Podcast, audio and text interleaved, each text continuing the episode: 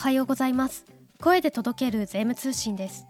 この番組は週刊税務通信を発行している株式会社税務研究会が税制改正の動向1週間分の税務会計ニュースなど週のトピックスをお届けしています。これまでに配信された各エピソードは概要欄のスペシャルサイトからシリーズごとに聞くことができますのでぜひご利用ください。それでは今週の税務トピックスを確認していきましょう。6月13日発行の週刊税務通信記事の見出しです。スキャナ保存制度最低限知っておきたい内容 Q&A 第5弾。令和4年度改正輸出物品販売上制度における免税購入対象者の範囲が縮小。個別対応方式でインボイス経過措置の控除割合を上ずるタイミングは個人型確定拠出年金一時金にかかる退職所得控除の調整の要費国税庁ダイレクト納付が分納可能にのぞみ総合法律事務所弁護士大東康夫先生福塚優也先生によるインボイス制度免税事業者取引の対応のポイント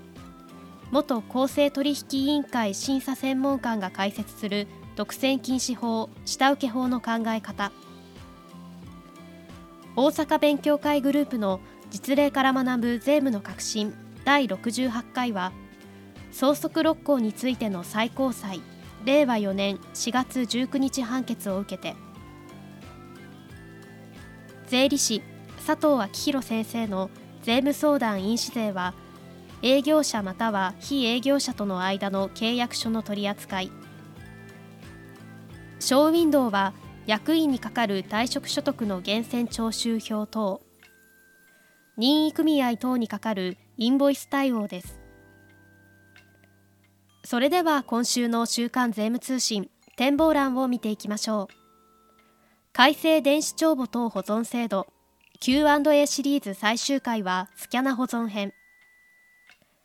改正電子帳簿等保存制度の最低限知っておきたい内容の Q&A シリーズ最終回の第5弾ではスキャナ保存制度を取り上げます。令和3年度改正では所轄税務署長への事前承認廃止やタイムスタンプの付与期間の延長など要件が大幅に緩和されました。社内の相互牽制など適正事務処理要件が不要となりスキャン後の書類廃棄の対応も変わります。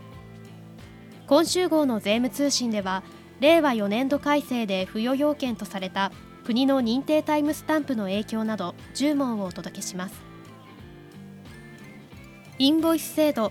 個別対応方式で経過措置の控除割合を上ずるタイミングはインボイス制度下では免税事業者等からの課税仕入れについて例外的に制度導入後6年間は80%または50%の控除割合を適用できますが仕入れ控除税額を個別対応方式で計算する事業者の間では経過措置の控除割合と共通対応の課税売上割合のどちらを先に消費税額等に乗ずるのか注目されていました。そこで今週号では仕入れ控除税額の計算過程を確認しました。イデコ一時金退職金の受け取り時期による退職所得控除の調整要費に疑問視国民年金基金連合会が運営する私的年金の個人型確定拠出年金イデコの加入者数は約240万人に上ります。掛け金の拠出時や運用益で税制優遇が設けられ60歳以降の受給時に年金または一時金で受け取ることが可能ですがイデコを一時金で受け取る場合は退職金の受け取り時期により退職所得控除額の一定の調整が不要となる点が疑問視されています。以上6月13日発行の週刊税務通信からお届けいたしました。記事の詳細は週刊税務通信本誌でぜひご覧ください。最後までお聞きくださりありがとうございました。この番組は株式会社税務研究会が運営し Apple Podcast、Spotify、Amazon Music などで配信中です最新回の配信時にお知らせが届きますので、ポッドキャストアプリからぜひ番組登録をお願いします。それではまた次回の配信でお待ちしております。